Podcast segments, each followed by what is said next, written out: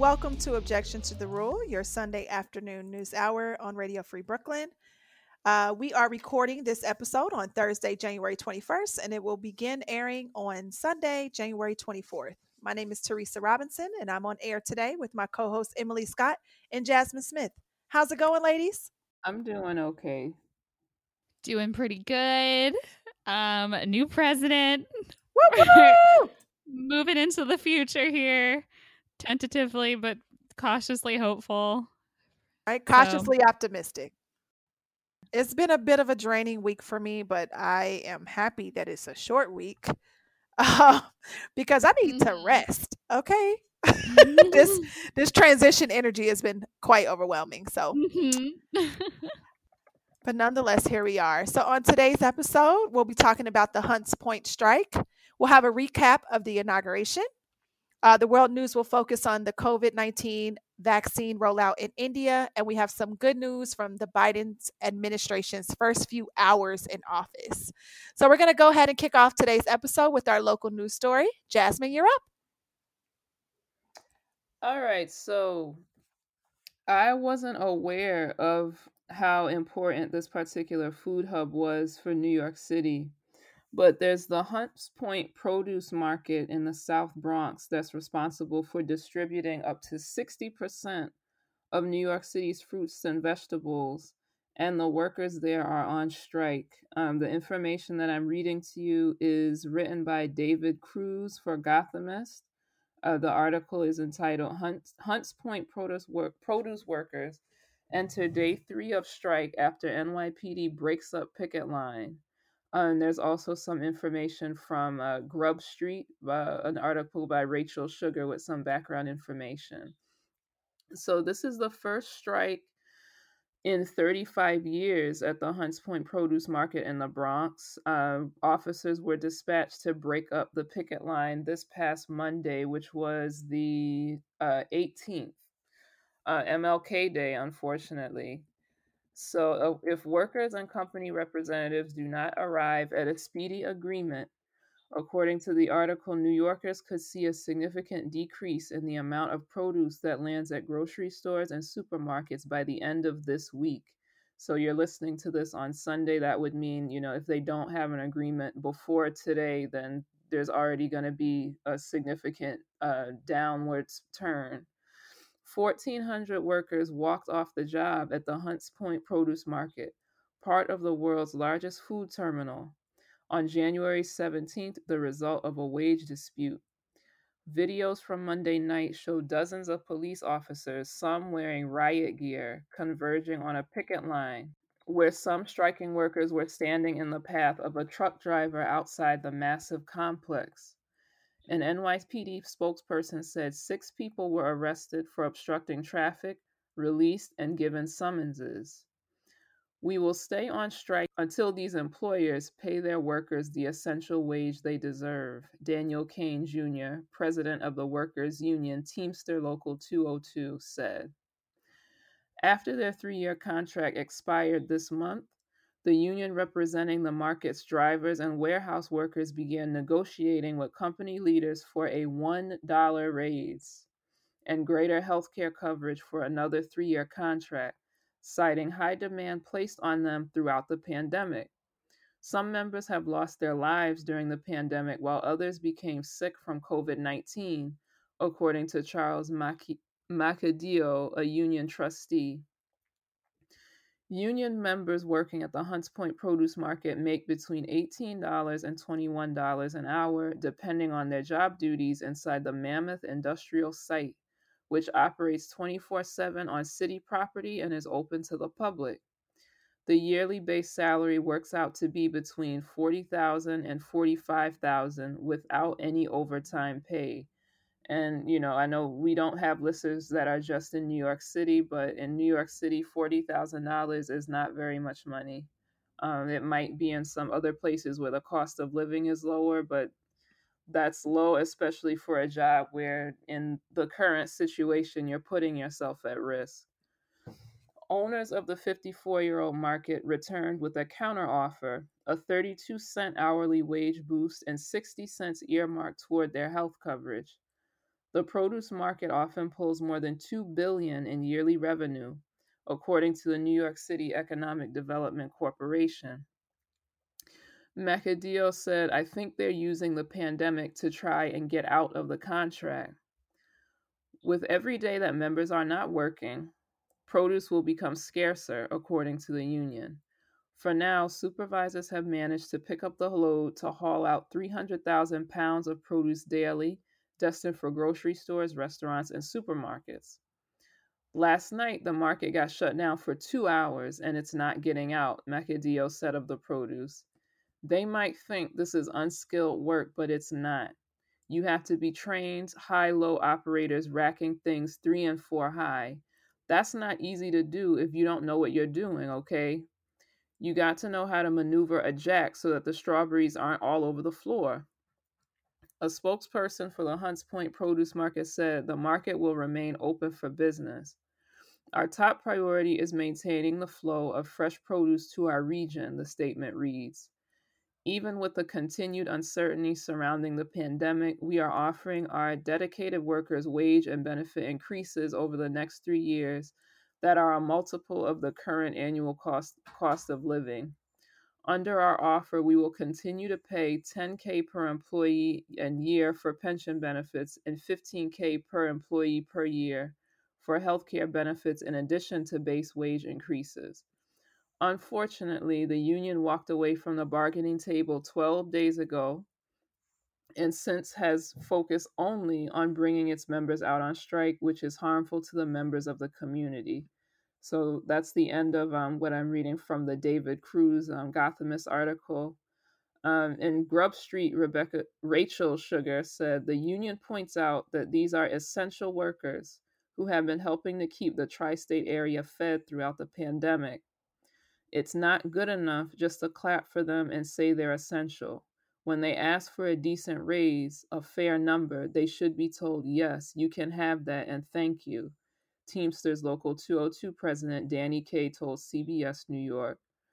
And um, on in the on the Gothamist article, they have some links to where you can see the police going in and breaking up the strikers, which is obviously you know excessive use of force like they're grossly outnumbered um, but there's also a clip on twitter if you go to teamsters jc uh, their account there's a clip where they show there are 21 train cars of merchandise that were turned back at the hunts point market at the strike line so the locomotive engineer at the front of the car said we're teamsters too turned the freight around and headed back to Ohio uh, in solidarity with the striking workers here in the Bronx. So yeah, that's that's a piece of local news, uh, especially in light of it just being MLK Day and what he stood for as far as you know poor people and fair wages.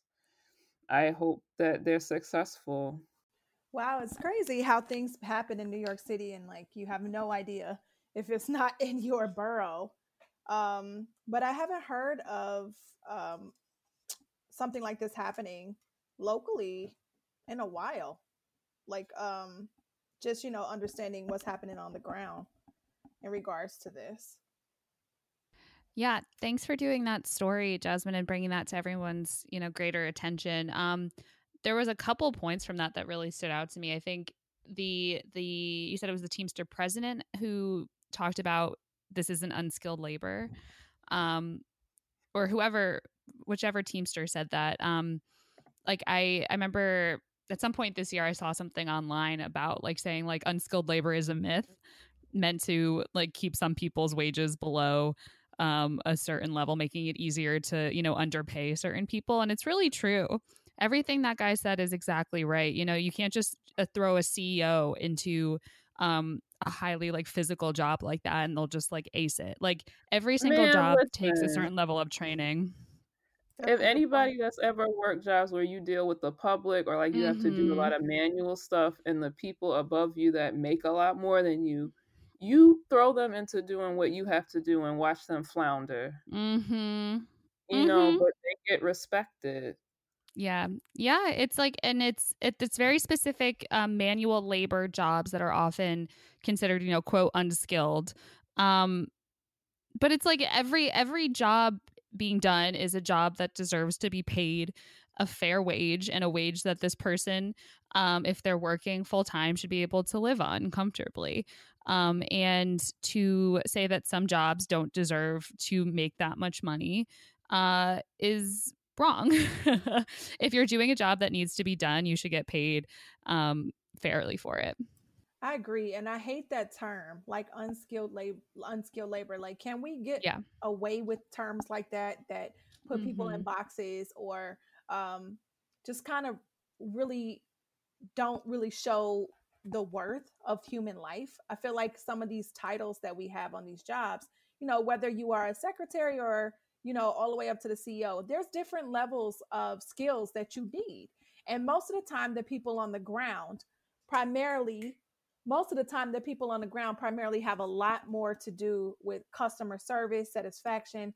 Having to deal with people all day long is a skill. It's not something that you can just, whether you're ringing groceries or you having a conversation, that energy that it takes to push that sort of agenda and make sure people get what they need is ultimately like the real work, right? It's the real work that keeps businesses going and things of that nature. So we should just do away with that whole, you know, terminology, unskilled labor, because I think the pandemic proved people who work in everyday business are frontline workers in a grocery store are just as important as everyone else who is doing different jobs from their desk. It does it doesn't, you know, it really devalues humanity when we give people these titles that don't make sense. Yeah, and you know what? It's unfortunate that you know, we all have to eat in the same way that we all, on some level, need access to healthcare and things like this. And the only thing that you can really do to try to force these bosses' hands is to withhold your labor. And it's a shame because when things like this happen, like if you hear how the company is talking about, like, oh, this is bad for the community, you can afford to give those people another dollar and make sure that they have better health care, especially given the situation where you are literally you are putting your body, your health, everything at risk, even if it's not a pandemic. Like when you're doing those manual jobs or like you're picking vegetables like out in the fields and stuff, you got to be hunched over. Like that's wear and tear on your person, you know, and that that shit can take years off of your life. The least you can do is pay the people well but instead of putting the blame where it belongs it's like they put it on the worker for not wanting to do more for less. You know and you see the same shit sometimes with teachers or nurses it's like because it's something that's essential they want the societal pressure to be on you to just do it because it's the right thing or out of the goodness of your heart as if you can eat and live and pay your bills with people clapping for you and that's just it's ridiculous. I just hate to see how the narrative gets spun around onto the workers who are demanding more and who are being exploited instead of looking at, you know, why are you holding out on these people? Because I'm sure you could take some of the money that the people that are higher up are making and transfer that to the people that actually can shut the city down. Exactly. If they don't continue to do this work. Yeah, absolutely. Um, and uh, related to that, like I guess like tangentially, um, the story also I think really helps highlight um like just where your food comes from and how much of how many of us don't even know how it ends up on our grocery shelves um, and how our food system in this country especially can be very exploitative. Um, just like jasmine said like people out in the fields not having access to health care or enough food um, the animal farm like the factory farming in this country is is horrible for not just the animals but our planet um in general just the way that just like that shit and the antibiotics they use it's bad for everyone's health um and it's bad for the people working in those factories too. I think this year really highlighted um, the outbreaks that were happening at at meat factories in this country among uh, the workers there. Um, so you know it take try and take the time it's really hard and it's it's hard on purpose all that stuff is very well hidden you're meant to be sort of dazzled by what you see in the grocery store so you don't really ask too many questions but um you know food is is essential is essential part of life just like everyone's saying um and if you can take the time to figure out where your food's coming from and who is potentially being exploited to get it. Um, you know, if more people paid attention to that, you know, maybe some things could be rectified in the long run. But it's it's com- right. it's really it's it's so complicated and it's so fucked up and it's not just like one person can fix it. But you know, try and take the time to figure it out. And I think yeah, and before Go ahead. Before we move on, I, I meant to mention that um, 1,400 workers went on strike, and according to some union estimates, 300 to 400 people have been infected with COVID 19. And so far, six union workers have died of COVID. Like, just to put some added perspective into, you know, what's going on. Wow. Thank you so much for bringing light to that story, Jasmine. I definitely think it's important for us to be more conscientious about how we get the goods that we need, especially right now when people are so vulnerable. So we're going to go ahead and jump into our first musical track or musical break for the day for today. The first track is a throwback and it's from En Vogue and it is Free Your Mind. We'll be right back. Wrote a song about it? Like to hear? it? Here it go. Free your mind.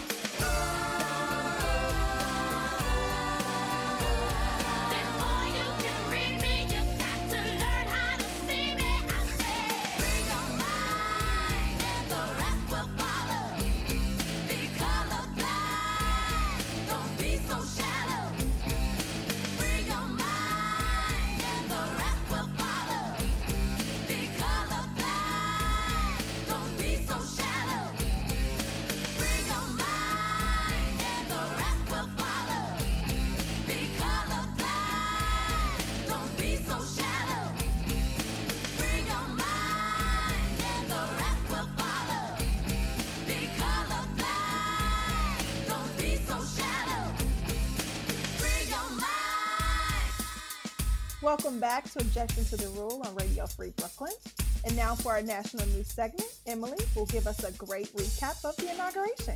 Take it away. Yeah. All right. So, after two weeks of federal anxiety, on Wednesday, the inauguration of Joe Biden as the 46th president of the United States went off without a hitch and with a great deal of relief, if I do say so myself. Um, and of course, Kamala Harris was sworn in as vice president making history as the highest ranking woman ever in the United States. Um, and the New York Times highlighted that fact for me. Um, so a collective exhale was heard nationwide as Trump finally got the fuck out of the White House, leaving in his wake more damage than any of us could have ever imagined four years ago when that communal nightmare began. Uh, Wednesday was not a foregone conclusion, of course. After the January 6th insurrection at the Capitol, January 20th became a fearful date circled on the calendar. Would the white nationalist terrorists target that event as well? Uh, Trump, Trump's announcement that he would not be there was almost like a dog whistle invitation for them to strike again. Uh, and further elaborating on that point, uh, January 10th, New York Times article by Alan Feuer titled Police Reassess Security for Inauguration and Demonstrations After Capitol Attack. Uh, that article explains that, quote, Washington's mayor issued an urgent appeal to start preparing immediately for more potential violence before, during, and after the inauguration of President elect Joseph R. Biden Jr. Following one of the most stunning security elapses in the city's history, Mayor Muriel E. Bowser sent a firmly worded letter on Saturday to the Department of Homeland Security, asking officials to move up to Monday the implementation implementation of heightened security measures that are otherwise set to begin on January 19th, just one day before Mr. Biden's swearing in. Uh, end quote. Uh, furthering the you know eff- efforts towards security uh, airbnb blocked and canceled reservations in dc during this time frame to help keep people from out of town um, coming in and i even saw it reported on multiple sources that 15000 national guard troops were sent in to help protect the city uh, militarytimes.com reported that they were sent from 19 different states and it seems that all of this worked because there was no major incidents of violence uh, marring yesterday's events. Um, yesterday for me, so Wednesday for everyone else listening. Um, from a New York Times article by Peter Baker covering the event, uh, quote, without ever naming Mr. Trump, who left the White House early in the morning for Florida, but still faces a Senate trial for provoking his supporters, Mr. Biden said that the United States democratic experiment itself had come under assault by extremism and lies, but ultimately endured. Uh, and this is a quote from Biden within the quote uh, Through Crucible for the Ages, America has been tested anew and America has risen to the challenge, the president said in a 21 minute inaugural ad- address that blended soaring themes and folksy touches. The will of the people has been heard and the will of the people has been heeded, he added. We've learned again that democracy is precious, democracy is fragile, and at this hour, my friends, democracy has prevailed. Other highlights of yesterday included Kamala Harris, the first woman, first black, and first Indian vice president, being sworn in by the first Latina member of the Supreme Court, Justice Sonia Sotomayor. Um, also, Amanda Gorman, the nation's first youth poet laureate, gave a spellbinding recitation of her poem, The Hill We Climb. And a video of that is available on CNN. And I recommend that if you haven't seen it yet, you go and watch her. Uh, Jennifer Lopez sang This Land is Your Land and America the Beautiful, and even threw in a line from her 1999 hit, Let's Get Loud, uh, which was a real fun moment to watch for sure. And the newly minted Vice President Kamala Harris swore in Raphael Warnock and Jon Ossoff to the Senate, officially flipping Congress. Uh, and a quick note on that as well. So the Washington Post reported that, quote, with copies of the century old manifest from his great grandparents' journeys to Ellis Island in his suit pocket, Jon Ossoff on Wednesday clutched a Hebrew Bible that was equally steeped in history as he was sworn in as Georgia's first Jewish senator. It once belonged to Rabbi Jacob Rothschild, an ally of Martin Luther King Jr. and leader of Atlanta's Hebrew Benevolent Congregation Temple, the city's oldest synagogue and a home for civil rights activism that was bombed by white supremacists in the 1950s. More than just recognizing Ossoff's barrier breaking win, his choice of a Hebrew Bible speaks to the crucial bonds between the Jewish and Black communities in Atlanta that made the moment possible. Um, so, again, congratulations to Biden and Harris and Warnock and Ossoff. Um, overall, a pretty good day.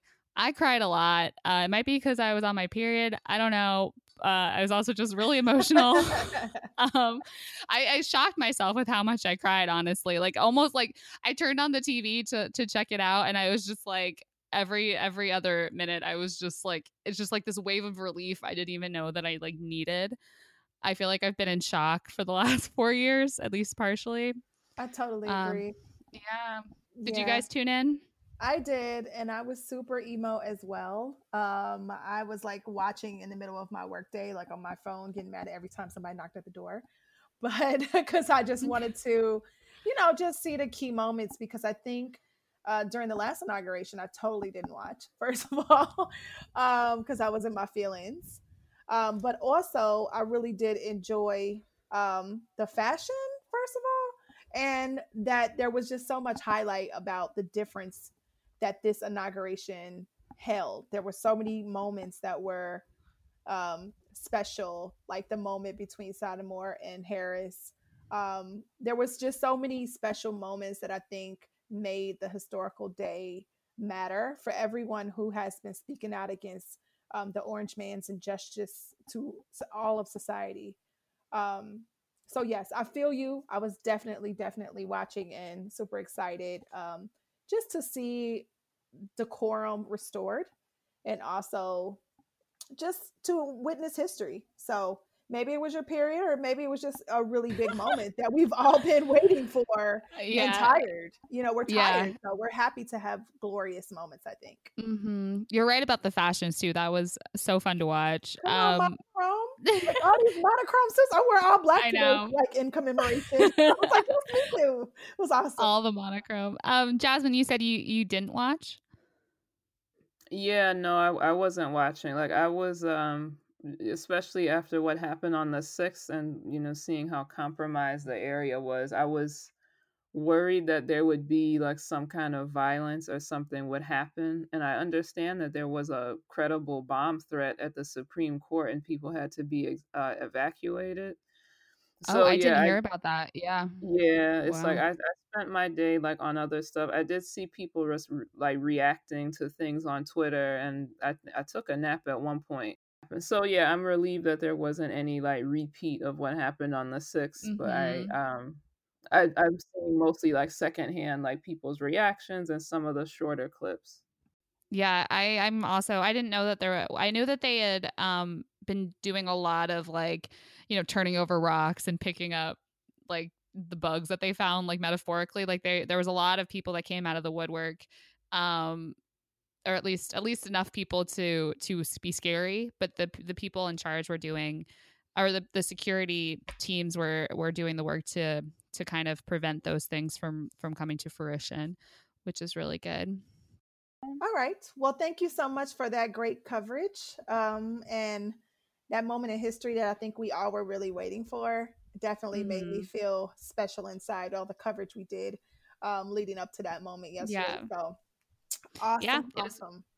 Really emotional. Um, also Katy Perry did um at night towards the end, like at night she did uh she sang uh firework and then there was this like stunning display of fireworks behind her on the the national mall so that was also there was a lot of celebratory stuff to cry over and just just to feel that relief and trump's gone just a lot of good stuff so yeah. Awesome. Well, we have a special music cue today. Emily, you want to let us know what your choice was? Yes. Well, after Jennifer Lopez, you know, graced us with the this moment of levity um, and joy, you know, just pure joy and, and fun thrown in, um, we're going to play her song "Let's Get Loud," her 1999 hit. Um, thanks to Lo, and uh, you know, congrats to all the newly sworn in elected officials. Awesome. We'll be right back.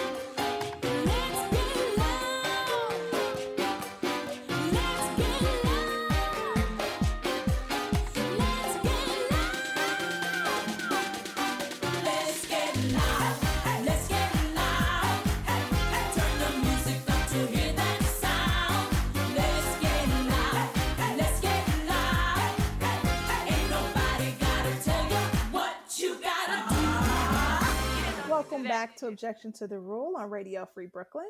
And now for our world news story, I will be uh, reading from a couple of articles from the BBC uh, concerning the coronavirus vaccine rollout in India. So the first article uh, was published a little while back, but it just kind of sets us up from January 5th. The author is Soutik Biswas, and the article is called Coronavirus India to Export COVID Vaccines Within Weeks.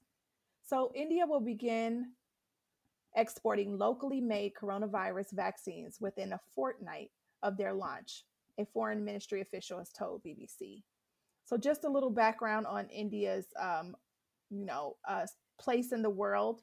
They are the second largest um, country to be affected, or I'm sorry, they have the second number um, of the highest number of cases of infection in the whole world since the pandemic began. It's been confirmed that more than 10.6 million cases and almost 153,000 deaths um, have been reported, and that's according to John Hopkins. So they are right behind the US, um, which puts them in a very interesting space. So the foreign minister ministry officially confirmed that India's plan to help other countries was on track.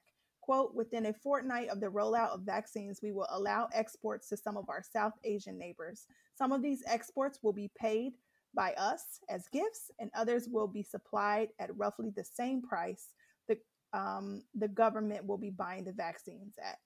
So that was reported um, on the 5th. The CEO of the Serum Institute of India, which is manufacturing the Oxford AstraZeneca vaccine in India, also sought to clarify some confusion.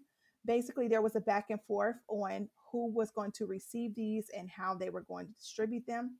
Um, they are ex- expecting to start their immunization abroad program in the next couple of weeks and going to deliver vaccinations to uh, neighboring countries of Bangladesh, Saudi Arabia, Morocco, um, and any other ones um, that are nearby. So that's the first part of the story. However, the Serum Institute had a fire um, just yesterday, and five people have been killed in that fire which is very interesting because they are stating that there has not been any damage to any of the vaccines. So the blaze started at a building which is still under construction at the Serum Institute. Uh, footage showed thick plumes of smoke billowing from a building on the company's sprawling site. Uh, the company said vaccine production would not be affected, and the cause of the fire has not been identified. There's a quote here it says, We have just received some distressing updates upon further investigations. We learned that there has unfortunately been some loss of life. Um, so they definitely offered their condolences. However, they did say that the Covishield is one of the two vaccines that was approved, and there has been no damage to what they plan to send out. The country aims to vaccinate 300 million people uh, by early August. Uh, so many other low and middle income countries are depending on this. Um, so definitely having this fire break out without any sort of recollection of what's happening. There could be some foul play here, or it could just be an accident.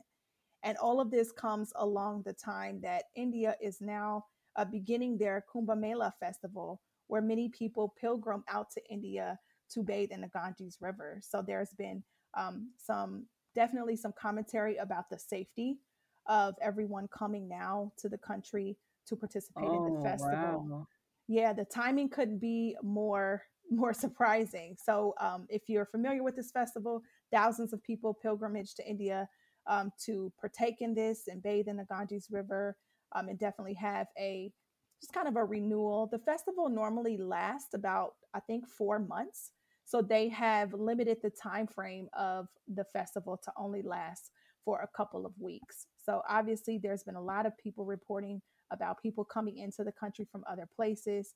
Uh, district officials have warned people to only come after they have tested negative, to definitely wear masks at all times and maintain social distancing. Um, at a recent court hearing, petitioners raised concerns, and definitely because the country has not been on lockdown. So, not only are they bringing people in from outside, the country hasn't been on lockdown during this whole time. So everybody is very concerned that this is going to be another big scale event. Um, as I said before, it's been uh, the festival has been shortened to 48 days, and state police officials um, are on guard and definitely um, more in the space than they would have normally been. So there's a lot going on there. Um, one, they are distributing the vaccine to these other countries who may not be able to have access to it, which I think is uh, very powerful. However, you know, how they get the vaccines there is questionable at this point. And then with this fire, I feel like other things are going to come out in the near future about, you know, the probability of some of that, um, some of those, the, the vaccine supplies being limited. So an interesting time in India, but I definitely um, are keeping, you know, all of the pil- pil- people pilgrimaging there in my prayers because I feel like at this point in time, everyone feels the need to have some sort of spiritual um, reform, and this is a very big global festival. So hoping that you know it's not a super spreader event, just because of all of the moving parts and the variables involved. Yeah, my goodness. Um so much going on over there. Um I, I did not know that that festival was still um I, I have heard of that festival i don't i didn't know about the timing during the year um i am surprised that there aren't measures being taken to um i guess not have that festival happen i know that when it comes to religious ceremonies it gets very sensitive um in terms of like public policy um but uh, yeah it's very concerning um that that could be a super spreader event for sure. Yeah it's scary but there's i also think when you have situations like that it can especially like not everyone within the country is of the same faith and when you have something happen i think some people will take that as an opportunity to like attack people of certain groups mm-hmm. which i hope doesn't happen but like yeah. You know, it's like that happens where then it's like, oh, like you're a part of this group that still did this thing. You're the reason why this is happening. And I, that's just, you know, I hope that mm-hmm. doesn't happen in this mm-hmm. case. Yeah. Yeah. I mean, especially because they haven't been on lockdown either. So, you know, yeah. for them to have COVID 19 as the second, the, the world's second largest number of cases and then all of these people coming in. I'm, I'm really wondering about the travel travel regulations in that part of the country if they are as strict as they are over here. Um, apparently not. I mean people are able to come and still be a part of the festival. So just you know keeping an eye out on what's happening over there and hoping that those you know vaccines actually get out to these neighboring countries that really need them yeah that fire sounds uh suspicious. I right? mean, I know there was there was that thing that happened here with the person that ruined what was it like 500 doses because I, he just didn't believe in vaccine. I did not hear about that. Where was that? This was in Wisconsin. It was a pharmacist. He deliberately oh ruined oh like all these vaccines because he was a anti-vax conspiracy person. Like, hey, what happened in India? Wow. Maybe it was an accident, but I we're living in such strange times. Like, who knows? Like, someone exactly. could have done that intentionally. I know. We'll talk about conspiracy theories. Am I right? I know, right? I mean, uh, we're all over the map. Yeah. I mean, it's definitely yeah. something to consider. You know, just because the way the world is going right now. So they're saying that uh, the I just went back to the article. It says due to multiple production buildings, um, that they have been able to reserve a lot of well, it says they've been able to reserve all of the vaccines, but I think there's more to come on that story. And that just happened yesterday. So I'm sure. Okay. Well, that's, that's good. Yeah. they weren't destroyed because that's a big worry is like when supplies are not keeping up with what you need. So that's exactly. yeah, like, news. What's happening in this country? It is really sad that that so many people died in that fire. You said six people. Yeah, uh, according to this article, it says five have been confirmed, oh, but I mean, like I said, it, this was ten hours ago on BBC. That's a bad fire. Yeah, that's yeah. very sad. Yeah. Uh, we'll keep watching this story, but um, yeah, yeah. putting in some good vibrations for the festival. I know a lot of people uh, go there yeah. to have spiritual healing. So I'm hoping that happens. Yeah, wishing wishing everyone a safe, safe, whatever, a safe, Absolutely. safe whatever they need. Yeah. All right. And for our final segment, Emily, hit us with the good news, please. Yes. Here to wrap it up with some good news. All right. So this story comes from a January 20th New York Times article by Aisha Aishvaraya, Aishvar, apologies, Aishvarya Kavi that explains, uh, quote, in 17 is executive orders, memorandums, and proclamations signed hours after his inauguration – President Biden moved swiftly on Wednesday to dismantle uh, Trump the Trump uh, dismantle Trump administration policies his aides said have caused the greatest damage to the nation.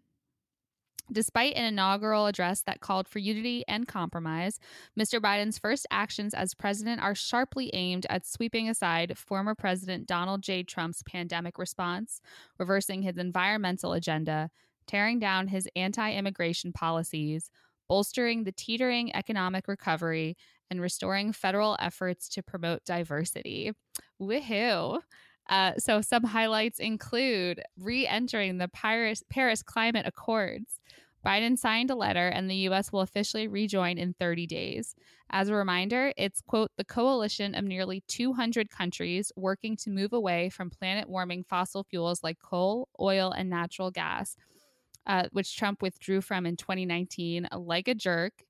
Uh, Biden is revoking the permit for the Keystone XL pipeline. He's reversing rollbacks to vehicle emission standards. He's, quote, undoing decisions to slash the size of several national monuments. Um, and those monuments are like big national parks, kind of like monuments. Um, he's, quote, enforcing a temporary moratorium on oil and natural gas leases in the uh, Arctic National Wildlife Refuge. Uh, he signed an executive order reinforcing, quote, Title 7 of the Civil Rights Act of 1964 to require that the federal government does not discriminate on the basis of sexual orientation or gender identity, a policy that reverses action by Mr. Trump's administration. He's ending, quote, Trump administration's 1776 commission, which released a report on Monday that historians said distorted the role of slavery in the United States, among other history. Mr. Biden also revoked Mr. Trump's executive order limiting the ability of federal agencies, contractors, and other institutions to hold diversity and inclusion training and I, uh, I write like yeah. um, Biden signed an executive order restoring quote the Directorate for Global Health Security and Biodefense at the National Security Council, a group Mr. Trump had disbanded. Uh, quote Mr. Biden is requiring social distancing and wearing of masks on all federal property and by all federal employees. He's also restarting he's also starting a 100 days masking challenge urging all Americans to wear masks and state and local officials to implement public measures to prevent the spread of the coronavirus.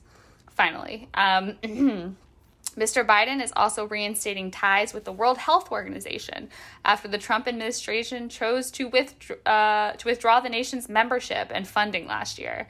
Dr. Anthony S. Fauci will be the head of the U.S. delegation to the organiza- organization's executive board and will jump into the role with the meeting this week.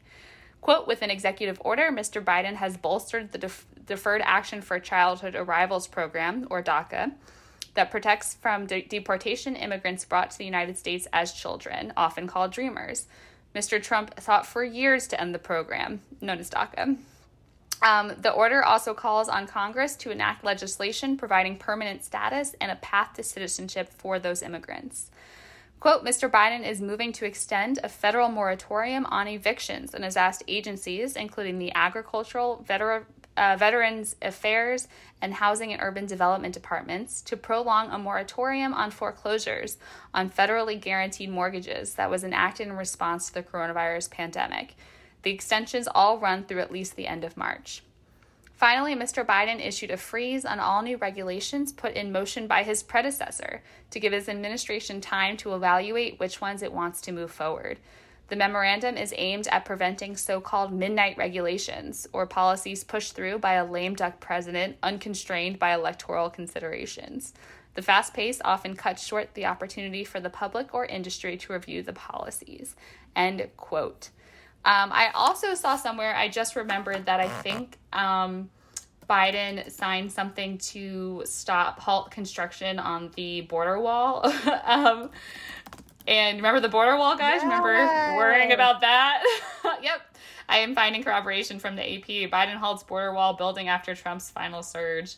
Um, God, like what a fucking trip the last four years has been. It's just, it's like, it's like they coming in with this border wall, and we're ending with this fucking pandemic with 400,000 people dead, and just hearing the list of the ways, like, like you're you're gonna shrink the national parks and you're gonna you're gonna pull out from the Paris Climate Agreement you're and you're gonna just diversity training. Like, yeah, fuck, like yo? what the fuck?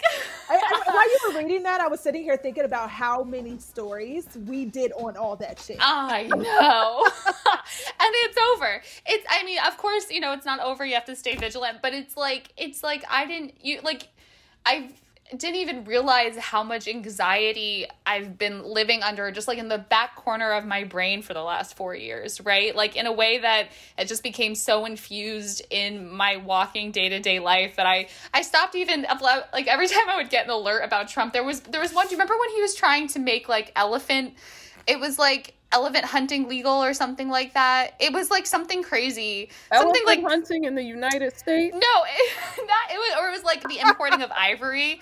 He was gonna like make that legal again or something. It was it might have been a different endangered animal or something, but it was like I remember seeing that alert a few years ago and just like laughing. I was just like, of course he is. He's just like this. It's like something out of a, a villain from a Disney movie. I'm sure and it just Biden was like looking at all these things, like, oh my gosh, he probably was making the list forever. Like, let's just add it to the I, list. No, it's just it's just having you know, like no one's perfect. I, I'm sure we're gonna have plenty to discuss in terms of things we disagree with in the coming four years. But like, my God, just like the relief to have someone in office who is like his first few hours, like the competence, like he knew coming what he needed to do. He was ready to do it. Like the competence alone but then on top of that to to just overturn these things that are just like so bad and it's just it's such a relief i feel like i'm gonna start crying again just like reading it again like the border wall you remember caring about remember when yes. the border wall was like the the worst thing that we could picture like that we that we you know we're dealing with i want to see what and, it looks like like how I don't. Actually, no, just to see like I know, what, yeah. what they actually accomplished, you know, because we stopped right. hearing about yeah. it. So I was just wondering, just curious. Probably, yeah, yeah. I mean, what what like a physical monument to just like just this just like the the shit this administration wanted to do. Like the wall was like doesn't make sense on so many levels, you know, horrible for the environment, like just so like just like it was I don't know through like sacred land, yeah. and, like things like uh, I don't know the name of the plant, but they're you know when you think of the desert, they're mm-hmm. like those mm-hmm. specific type of cactus plants, and they're very important to a lot of indigenous communities, and mm-hmm. just, they were just cutting through them and just destroying yeah. them. Yeah, it was so disgusting? It's disgusting. It's it just doesn't make sense logically. Like you can't just you're you know like what what cartoon world do you live in where you can just build a giant wall across how many thousands of miles of land because you don't want some people like it, it's just like what what world do you live in where that even makes sense? And the fact that it was actually happening is just so cuckoo bananas. And we've just been living under this you know like this craziness Emily for so long up. I don't blame her. I, I totally feel the same way. I'm just over here muting because I'm like emoting her same emotion. I know. I know. All right. Oh, whew. I mean, just like reading the list, just like it's just, I really highlights it all. It's just, and you know, it's like we've been, it feels like we've been being gaslit for four years, where like we've just been, or like, you know, like that frog and like the boiling pot or whatever analogy, where it's just like it's just been getting hotter and hot. Like, and we've been trying to fight back, but like, you know, that just keeps getting worse and worse. And, and now finally like you know there's adult there's an adult insurance right? again it's anyway it's a wrap that's a wrap. That's a wrap for me. I'm done. Thank you for listening. Yeah. i want to say like my like when these things happen like a president signs something and it's a good thing or it's a step in the right direction i just like to take a minute to focus on like the people that have been out in the street that have Mm, been yes. putting themselves at risk. Like, Yes. there's Mhm. undocumented people that you know, knowing that they were at risk of being snatched up, like they were still out organizing and encouraging other people to vote so that they and their communities could be safer. You know, like I, those, the victory is really they, the credit should go to those people. You know, and I, I think that um, uh, it's unfortunate that we'll still have to continue to fight and support those people no matter who's in office but it's definitely good to see some of that work paying off even if it is incremental or it's not everything it does you know show like when you organize and you're focused and you don't stop there is some light at the end of the tunnel that's possible Yeah, that's so true, Jasmine. Thank you so much for for coming in and reminding us of that. It's so true. Absolutely. And just, you know, also, I just hope those babies is out of them cages because that whole, Oh my god! let's just make sure. Right? Let's just make sure. Oh my happens. god! That was Yeah, but he still needs to be pushed on that. Like I, I don't, I didn't prepare a story on it, but there were some people, you know, like sometimes like the headline or the initial news, it's like, oh wow, that's great. But then when you look at some of the fine print, it's like, wait a minute, like, but what doesn't this cover? So Right, it'll yeah. good to you know dig into what exactly has been stopped because the the person that was there previously, it's like the bar was in hell because he was so terrible and Yeah. villain Yeah. that you know it's like anything is better than that but even better than that is still not where we ought to be so yeah like they they need to get these kids back with their family like there's so many things happening that are it's going to take a while for us to get out of the mess Yeah, but it feels like we are definitely headed in a different direction. And I'm going to go ahead and say a better direction. yeah. Yes. we have somebody with a, a brain, a heart, and all the years of public service that Joe Biden has makes me feel a little bit more confident in his ability to fix um, what is broken and lead us towards something that makes more sense for everyone. So, absolutely. Thank you so much for that great story, Emily. I'm glad you were the one to bring it because your passion and your fire is real. And I know Oh, I, I surprised myself with that.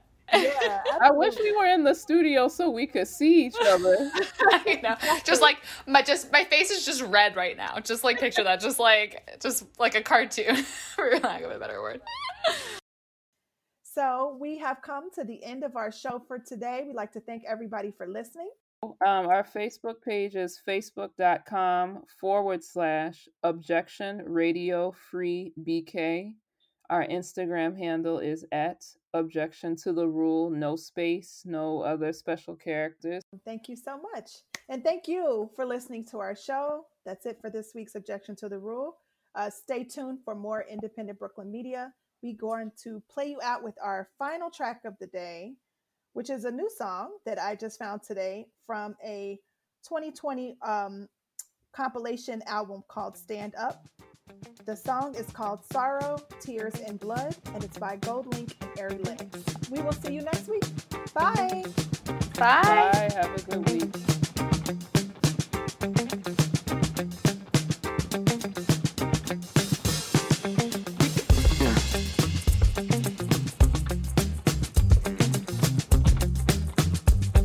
Yeah, okay, yeah.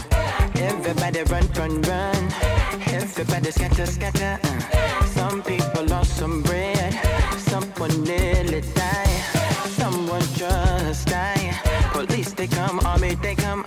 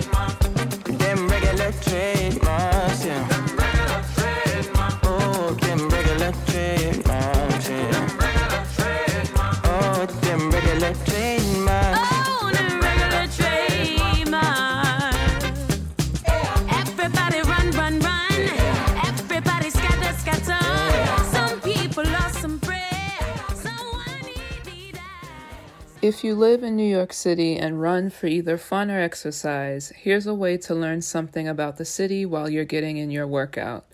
City Running Tours is now offering neighborhood running tours designed with locals in mind.